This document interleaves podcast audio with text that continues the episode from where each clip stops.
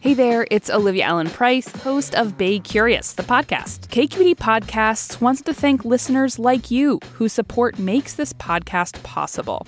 If you want to help us continue to make great content, visit donate.kqed.org slash podcasts. That's donate.kqed.org slash podcasts. And thanks. From KQED. Here we are, nearly two weeks into the shelter in place lifestyle, and I, for one, have learned a few things. Four days without showering, probably too many. Doing dishes, it's basically my life now, and I thought I was thankful for California's abundant parks before, but I had no idea. Being able to stroll, six feet apart, of course, through our local parks lifts my spirits just every single time. Now, one park in particular has been on my mind because we're meant to be celebrating a big anniversary this week. That was before everything got postponed, of course, but Golden Gate Park in San Francisco, one of the finest urban parks in the world, is 150 years old. I love this park because it has so many little worlds within it. On one end, you've got the Dutch windmills that kind of loom over a carpet of tulips. At the other end, you hear disco beats blaring from a boombox and people are roller skating, showing off all of their moves. But perhaps the most unexpected thing that you might find in this park is a herd of bison. If you've seen them recently, you might have noticed five new baby bison were added this year. That's a gift for the park's anniversary. So, today, in honor of the park's birthday and those new baby bison, we're going to take a look back at an episode from reporter Jessica Placzek, all about the bison paddock. I'm Olivia Allen Price. Sit back and relax. It's Bay Curious. Support for Bay Curious comes from Sierra Nevada Brewing Company committed to brewing things the right way since 1980 because when you're a family run brewery, there's no other way to do it. Sierra Nevada Brewing Company, still family owned, operated, and argued over. And be sure to stay tuned through the end of the show so you can play our monthly trivia game for a chance to win some cool prizes. Hey, it's Glynn Washington from Snap Judgment. And if you love what you're hearing, and I know you love what you're hearing, please consider becoming a KQED member. You get special access to cool events, behind the scenes footage, and so much more. Plus, you'll sleep better at night knowing you did your part for the community you depend upon. It's in you. Please be in it. Visit donate.kqed.org slash podcasts to sign up now. That's podcast with an S. Thanks. They're the largest mammals in North America. A male weighs up to 2,000 pounds, females, 1,000 pounds. We have Betsy, Bellatrix, Buttercup, Bambi, and who am I missing? Brunhilde. All B names. All B names. For yeah. bison? Correct. this is Sarah King from the San Francisco Zoo. She's here at the paddock to feed the bison, which you should know are not the same as buffalo, though the names are often used interchangeably. These are bison. Buffalo are only from Old World continents, Africa and Asia. These bison aren't from the Bay Area, they're adapted to the Great Plains, where the weather's a lot more extreme. They can actually use their head almost like a snowplow and move snow out of the way in order to get to the dried shrubs, mosses, lichen that are underneath all of that snow in order to maintain their body weight and make it through the winter. These hairy beasts attract a lot of attention. What's that? How many are there? There's six. Six. six. I was right. Keith Robinson is a groundskeeper at Golden Gate Park and often finds himself answering visitor questions. Like, how old are they? Seven now. Where did you get them from? We got them from a, a ranch. Uh, do they want to like ram humans or are they like peaceful? No, they're actually quite peaceful. Well, they haven't always been that way. We'll get to that, but right now we're more interested in a question from one of our listeners, Paul Irving. So I'm a cyclist and I cycle by here all the time, but it's pretty rare that I actually stop and walk around the paddock. We walked along the entire fence enclosing the pen.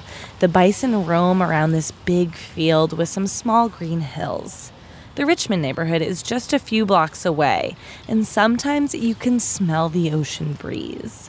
Finding the bison here is unexpected, maybe even weird, which brings us to Paul's question. What's the story behind the bison in Golden Gate Park? It's actually pretty easy to find the answer. Just a couple of weeks ago, I decided, well, I really should get off and read the signs, and uh, so came and uh, this answered a few of my questions.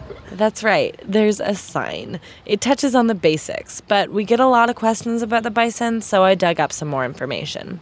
To start us off, here's Paul reading the sign. Until 100 years ago, 30 to 60 million bison roamed North America's prairies. One frontiersman told of a herd five miles wide and 12 miles long. Bison were all over the West, grazing from northern Mexico all the way up through Canada. Times were good for the bison. Until European Americans expanded into the West. The bison habitat was crisscrossed by railroads and turned into farms. Imported cattle brought new diseases to the bison. Then there was the killing. Bison were killed for food, skins, and to deprive the Plains Indians of their primary food source. Bison skins were turned into leather, and their bones were ground up to make fertilizer and fine china. But many animals were killed for sport. There were competitions to see who could kill the most bison, and tourists on trains would shoot the animals from their seats, leaving the carcasses where they fell.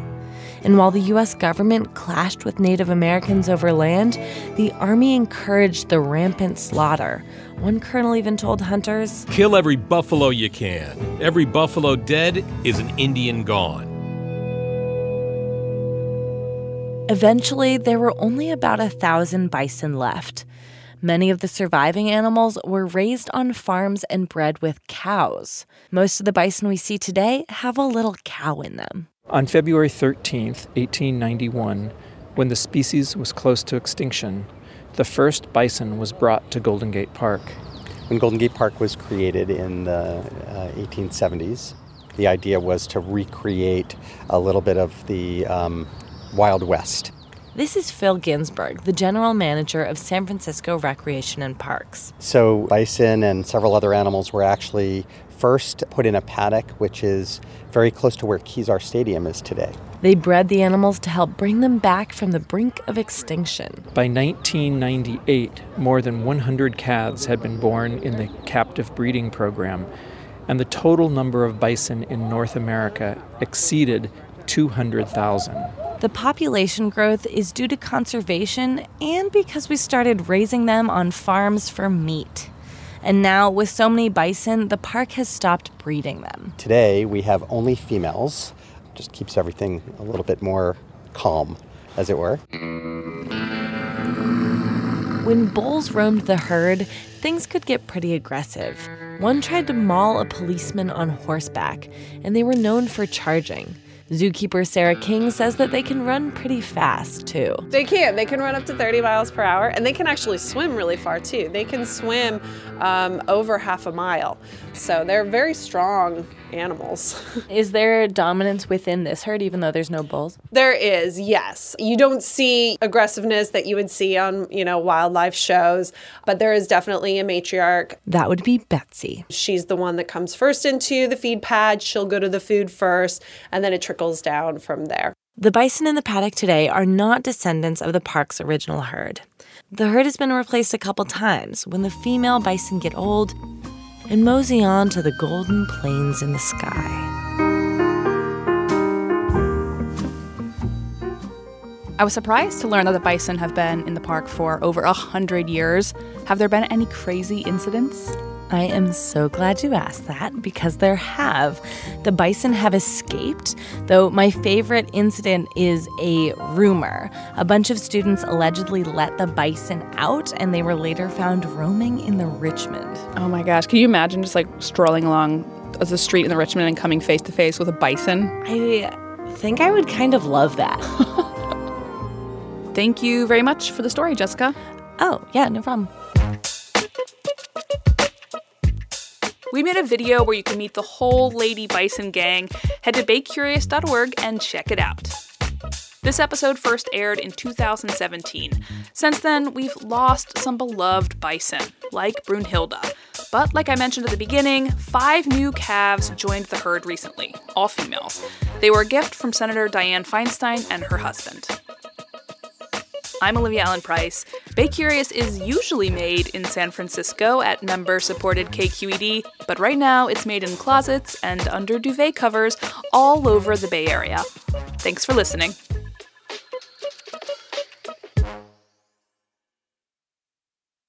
Hi, Bay Curious listeners. Are you ready to play May's trivia game? Every month, we read a question here at the end of our episode. You can give us your answers over at our website, kqed.org slash baycurious, or just click the link in the episode description. Out of the correct answers, we'll randomly choose one lucky winner to receive a cool prize package with Bay Curious swag and Sierra Nevada goodies.